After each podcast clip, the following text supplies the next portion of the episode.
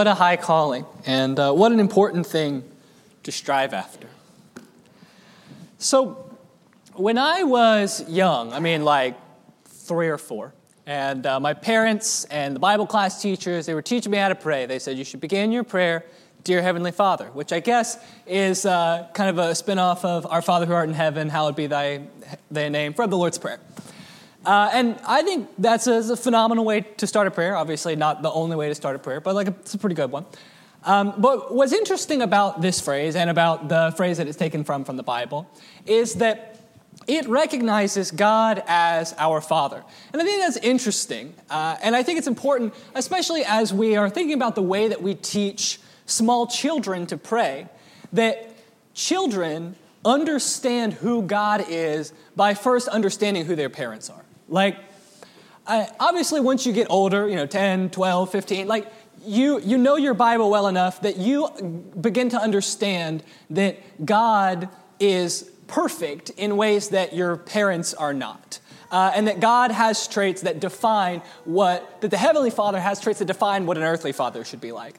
But for the early parts of your life, you learn what it means to have a Heavenly Father by having an earthly father you get to understand what it means to have a compassionate caregiver, someone who is merciful, someone who is looking out for you, by having a physical person in front of you that you can see.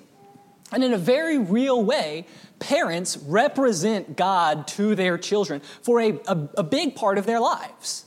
And that is a very high calling. It's intense, it's important that you get it right. And uh, obviously, uh, everyone fails. I mean, no one can be like God is, but we all try and we're all called to that kind of standard if you're a parent. And in the same way, there are many relationships like that that teach us about God because God isn't just our Father. Obviously, that is the most common name for Him, but if you look through uh, the Bible, God is recognized as many things. Uh, he is compared in the book of Isaiah to a mother uh, he is compared to a co worker in the book of Corinthians. We know he is our king, he is our master. And when we talk about Jesus, Jesus is our Lord, but he is also our brother since we are co heirs with him. And so we begin to understand who God is by the different relationships that we have with one another. And we learn a little bit about God's mercy and grace by showing mercy and grace to the people that we love. We learn about patience by being patient like God is. And each relationship that we are teaches us something different about God. And also, as we've discussed, parents teach their children what it means to have a, heavenly father and we are called as you know husbands and wives as parents as brothers and sisters as uh, employee employer to represent god in those relationships and so, with that in mind, uh, we're going to conclude our study on the book of Ephesians. Conclude our study on the book of Ephesians this morning. Uh, Ephesians chapter 5, verse 22 through 6, uh, 9. And uh, if you weren't here last time, uh, we were taking Ephesians chapter by chapter, but there's a section right here uh, in Ephesians 5:22 to 6, uh, 9 that is called a household code. That is uh, what they're called in the Greek world. That's what I'm going to call it this morning. That's how I uh, snuck it into the household theme. We won't, we won't have any construction metaphors this morning, just the household code. And I decided not to break that up, so instead we got the sections around it last time, and this time we're talking about this household code. And I want us to look at it through this lens. As I've been discussing, uh, parents represent God to their children. The world gets to see what love looks like by seeing the way husbands and wives love each other. And we are going to see this morning that in three specific relationships, we are called to emulate Christ and thus learn about him and also represent him to the world.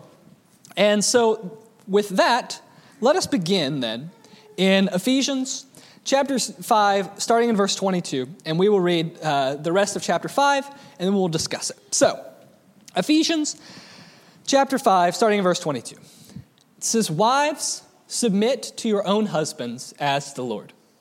For the husband is the head of the wife, even as Christ is the head of the church, his body, and is himself its Savior. Now, as the church submits to Christ, so also wives should submit in everything to their husbands. Husbands, love your wives, as Christ loved the church and gave himself up for her, that he might sanctify her, having cleansed her by the washing of the water with the word, so that he might present the church to himself in splendor, without spot or wrinkle or any such thing, that she might be holy and without blemish. In the same way, husbands should love their wives as their own bodies. He who loves his wife loves himself, for no one ever hated his own flesh, but nourishes and cherishes it, just as Jesus does the church, because we are members of his body. Therefore, a man shall leave his father and mother and hold fast to his wife, and the two shall become one flesh. This mystery is profound, and I am saying that it refers to Christ and the church. However, let each one of you love his wife as himself, and let the wife see that she respects her husband. Now, this is uh, an ambitious text, I, I suppose, uh, because it's contentious in the world, but I don't think it needs to be. I want to lay some scaffolding for this text. Uh, first, I want to say that we have seen this idea uh, of Christ being the head already in this book. Uh, in chapter 1, we learned that Christ is the head of the church because God set out the blueprint and Jesus did what was required to make it a reality.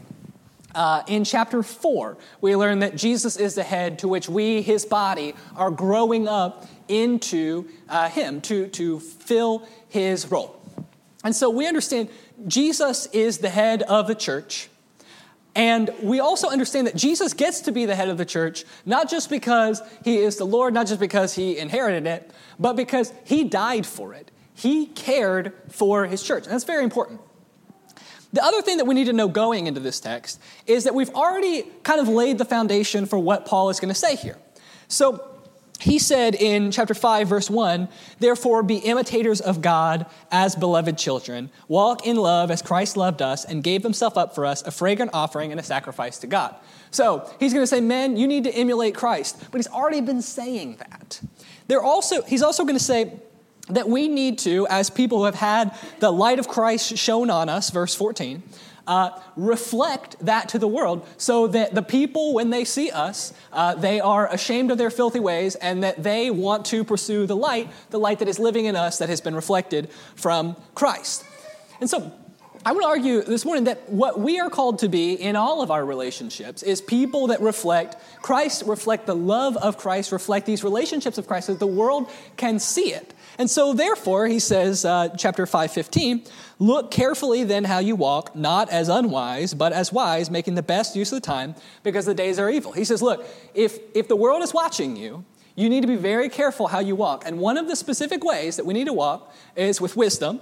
He says, be filled with the Spirit, but then he's going to say, now, in your personal relationships, first husbands and wives, then fathers and children, and finally masters and slaves, you need to reflect this Christ church uh, image. And so in marriage, he says it's ordered like this the husband is the head, and the wife is the body. And we often would think of this, oh, you know, he's, he's the domineering master and, and she is the, the, his, his slave. But no, like, that's not how it works because that's not how it worked with Jesus. I want to point out to you something very critical that happens in this text because I think it's often overlooked.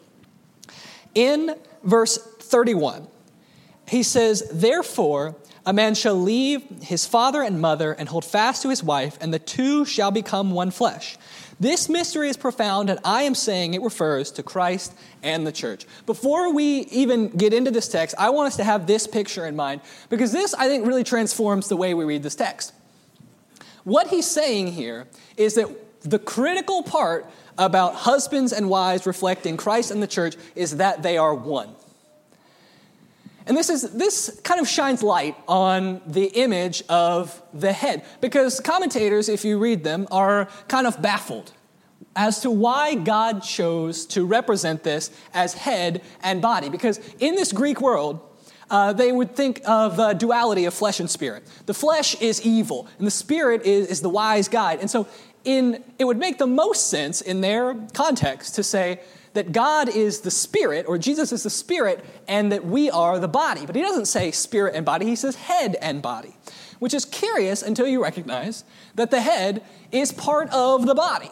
that what we need to see here is that Jesus is part of the body and is its head. In the same way, Christ and the church is reflected in marriage by the fact that husband and wife are one and yet also head and body. And this is curious because we see not only then an authority uh, dynamic, but also a dynamic of unity. That they are working together, that they are different and the same. And that, having said that, let us investigate our text then. So let's start with wives, because that's what comes first. Uh, starting in verse 22. Wives, submit to your own husbands as to the Lord. For the husband is the head of the wife, even as Christ is head of the church, his body, and is himself its Savior. Now, as the church submits to Christ, so also wives should submit in everything to their husbands. Well, what does this mean? I'm, I'm not going to like shake any feathers this morning because I think it means exactly what it says it means. And there's a whole world of people out there who want to make it say not what it says it says. But it says, Wives, submit to your husbands as the Lord. And there are a lot of people who come up with alternate interpretations about how it doesn't really mean that, but that, that's what it says. So, one of them, for instance, is that they will challenge the idea that head means head as an authority. Uh, you might think uh, there's an, another way you can use this Greek word, and that is head as in source, like the head of a river. And a lot of people will say that that's what it means here, and that uh, Jesus is, is the source of the body, and, and the husband is the, the source of the wife. And I, I get lost in the metaphor. Uh, I understand then how you can submit to your head as in head authority, but it doesn't make a lot of sense uh, any other way. I also uh, wonder about, as you, as you read the, the rest of the book, the way he uses the word head in uh, chapter 1, uh, chapter 1 and chapter 4. It's each time Christ as the authority, Christ as uh, the leader of the body. And so, again, uh, I guess Jesus initiated the church, he is its founder. But that doesn't seem to be the thrust that Paul is going for. And again, maybe as source, you could get the ideas of sanctification and, and cleansing and cherishing, but that's not exactly what Paul is intending by this image just because of the way he seems to be using it. It doesn't make a lot of sense. The most sense, then, you could say husband is head of the wife, he's the provider, but Paul doesn't say that here. And so I, I'm, I'm baffled as to why it would mean anything except head as authority. Uh, and that's, that's the way we're going to take it. But then there comes uh, another couple questions. So, first of all, like, what does that look like? And I, I have to be honest, it's going to look different for different people. Um, but I think it's important uh, that we consider what that means in your spousal relationship. What does it mean to be the head and the body? And I think, again, we need to stress that Jesus gets to be the head not just because he's in charge, but because Jesus took care of the body. Jesus did a bunch of things to sanctify the body, as we're going to see in a moment. And he is the head not just because he inherited it, not just because he wants to be in charge, but because he really cares about the body. And so that brings us to a question that I think is important to ask is why is that the case? Um, why is it that wives have to submit to their husbands? Well, obviously, that, that's what it says, but, but why? So, as we discussed in the beginning, wives and husbands are a reflection of Christ and the church. And so, if there is going to be a mirror image of an imbalanced relationship, Christ being in charge and the body, church, being in submission to Christ, then if we're going to mirror that, it has to be that way in the relationship too. So somebody has to be the head. And so then you might ask, okay, well, why is it that men get to be the head and women are the body and not the other way around? And I've got three options because I'm not really sure. And you can take any of these three, it doesn't matter. Uh, anyway, that's what it says, but I'll give you three possibilities. One, uh, if you take, for instance, the, uh, the creation model, you've got Adam was formed first, and then Eve. Therefore, Adam is in charge because he came first. And that would be like 1 Corinthians 11, that we've got this, this order of creation. Um, and that's why man is the head. But if you don't like that option, here's another option. Um, perhaps man is the head because he is more suited to be the head. And you would get that from going back to the creation. Adam was created, he had a purpose. And God created Eve to help Adam fulfill that purpose. And so you would say, okay, look, see, man was created to lead and women was created to help man lead and that's that's the way it is but I, I've met too many men who aren't great at leading and too many women that are phenomenal leaders for me to think that's the way that everyone could be. And of course, you know, we can all fit this pattern because that's what God calls us to do. But it doesn't seem to me that that's the best answer because I don't, that doesn't reflect what I see in the world, that man is just made to lead and women are, are made to follow. And so perhaps then I'll give you a, a third option, and I know that some of you won't like this option, but perhaps it's just arbitrary and that one of them had to be the head and the other one had to be the body, and that's the way it was. And again, if you don't like that, two other options. But in any case, the husband is the head of the body, and the wife is the body. She follows him. But again, remember, we're talking about a picture of unity and of difference, that they work together, head and body, working as one, as they are one, but also different. That wives are called to submit to their husbands. And this is also interesting, I should note, because the word submit is not actually in verse 22. It's found in verse 21 because it says submitting to one another out of reverence to Christ. And then it says, wives, also to your husbands. So we also should understand that submission is not something that only women are called to do, or only wives, because this is actually specifically to wives.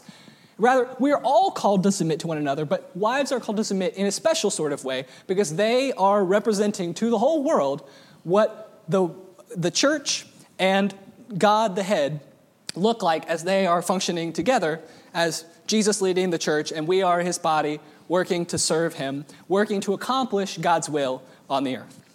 So, I have a little bit more to say to wives, but I want to talk to husbands before you guys start throwing rotten tomatoes at me. So, husbands, in verse 25. Love your wives as Christ loved the church and gave himself up for her that he might sanctify her, having cleansed her by the washing of water with the word, so that he might present the church to himself in splendor, without spot or wrinkle or any such thing, that she might be holy and without blemish. In the same way, husbands should love their wives as their own body. He who loves his wife loves himself, for no one ever hated his own flesh, but nourishes it and cherishes it, just as Christ of the church.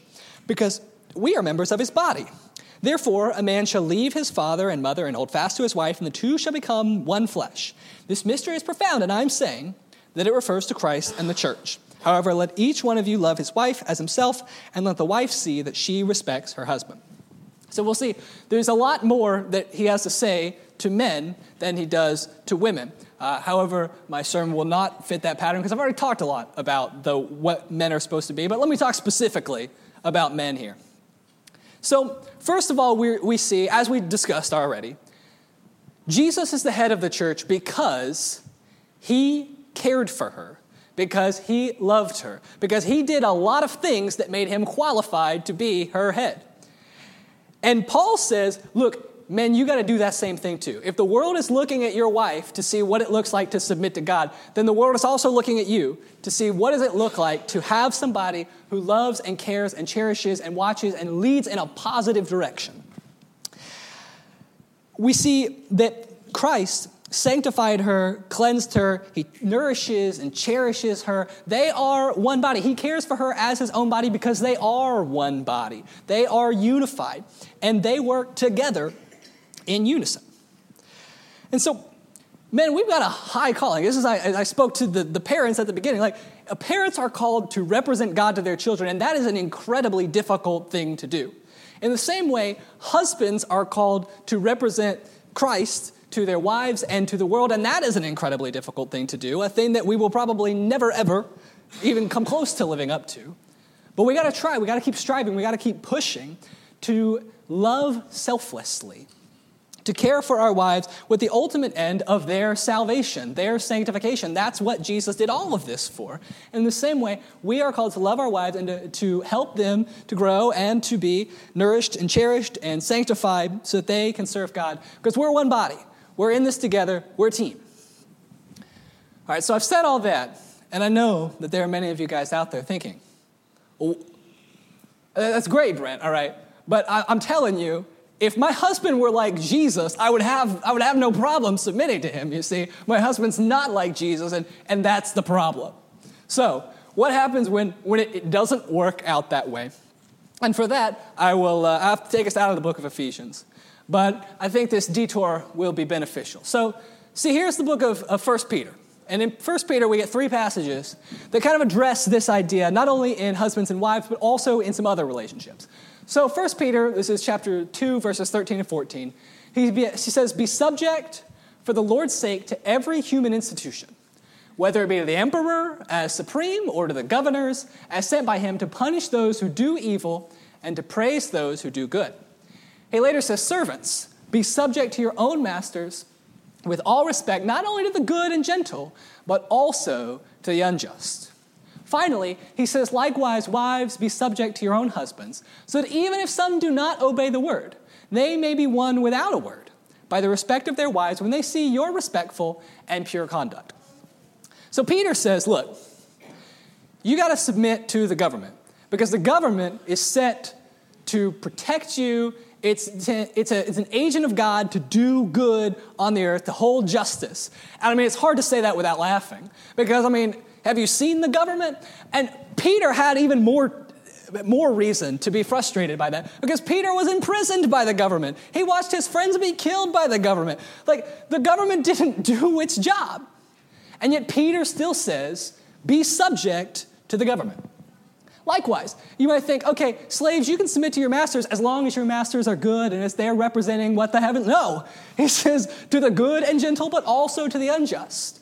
And finally, he says, wives, be subject to your own husbands, so that even if some do not obey the word, they may be won without a word by the conduct of their wives when they see your respectful and pure conduct. We've already said the man's role is to lead and to love and to make sure that his wife is sanctified. That's, that's part of his job. And how can you sanctify your wife if you're not even a believer?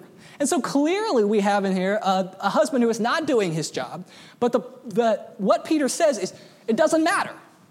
You still have to play out your role.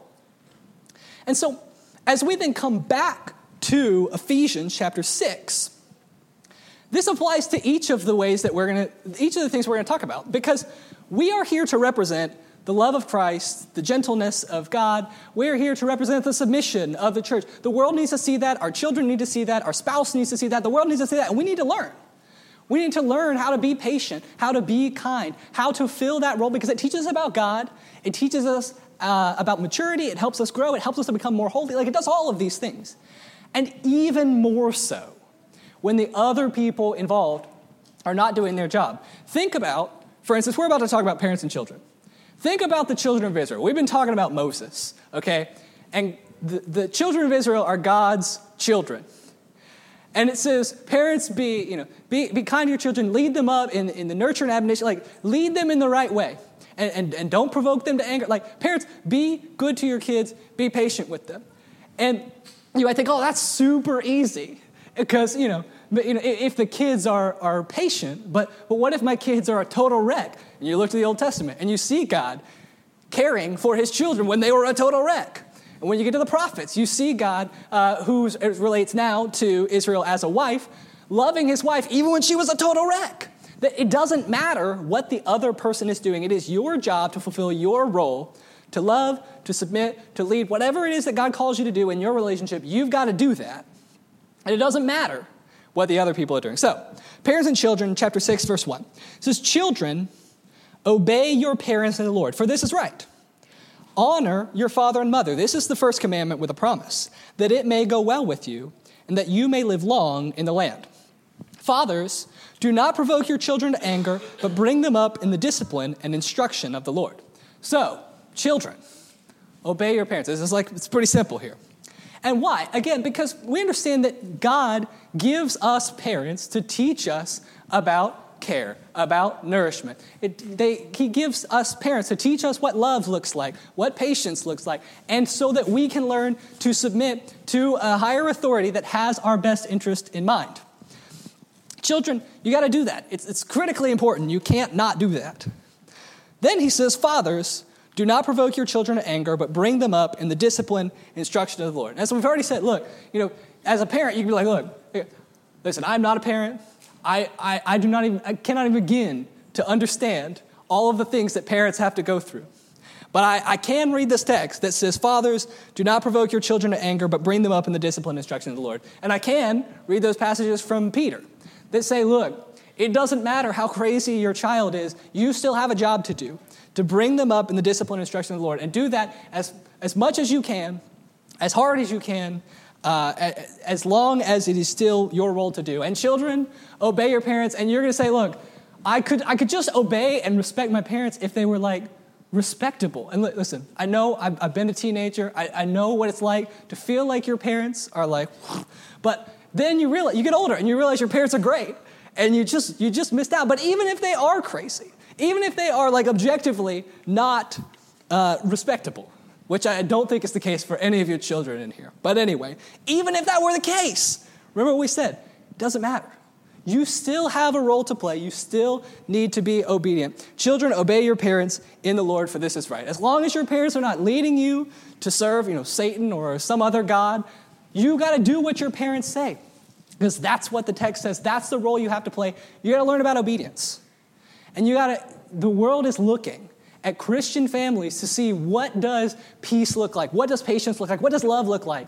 And it is your job as a child to be a part of that family so the world can see that. Finally, then, and we've already said most of this, but we'll conclude here with uh, bondservants and masters. He says, Bondservants, obey your earthly masters with fear and trembling, with a sincere heart, as you would Christ.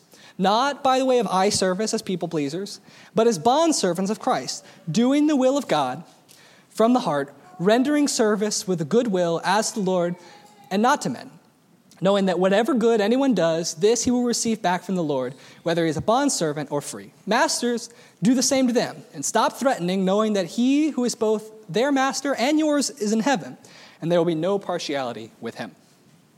And so we see here, God encourages slaves.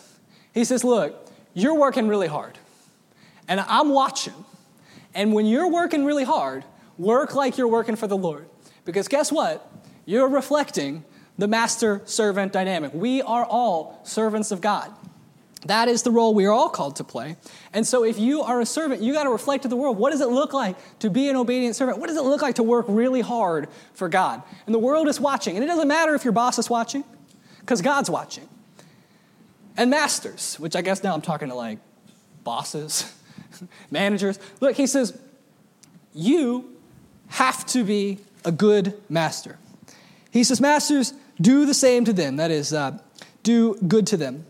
Stop threatening, knowing that he who is both their master and yours is in heaven. There's no partiality with him. And this brings us to a very interesting point here at the end of this, uh, this text.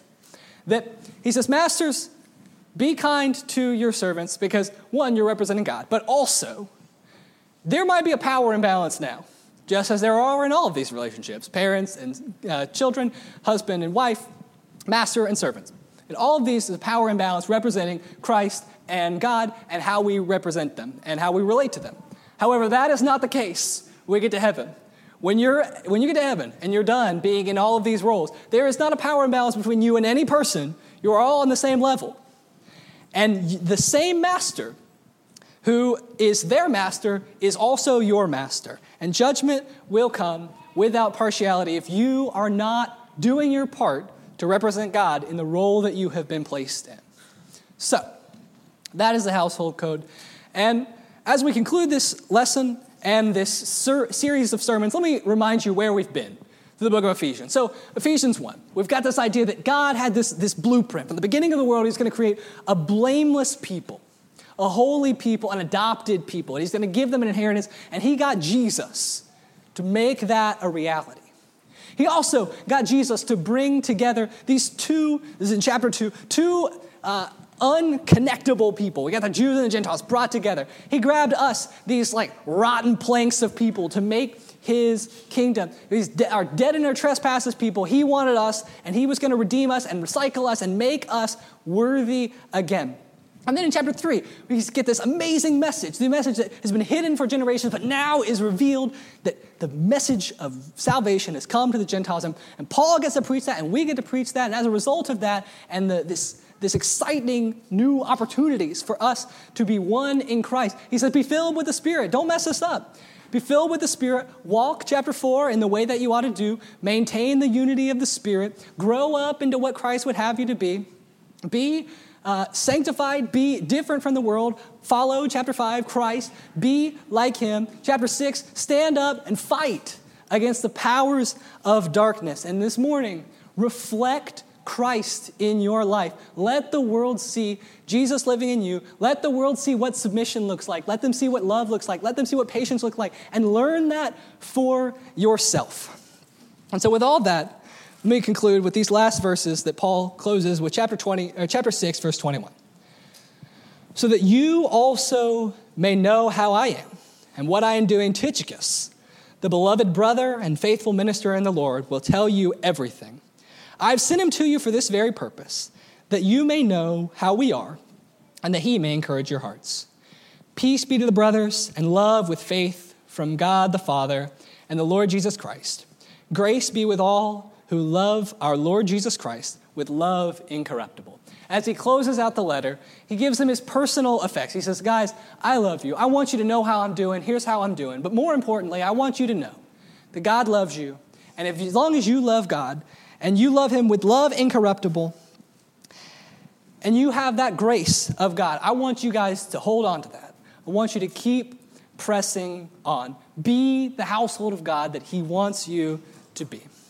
And so this morning, if you are subject to the invitation, if, if you need to become a part of God's amazing household, we would love to talk with you about that. Or if you're ready to be baptized, we would love to do that for you this morning. Or if you're already a part of the household of God and you have sin in your life or, or trials and you're trying to overcome that and you need the prayers of the congregation, we would love to help you. If you have any need, please come as we stand and sing.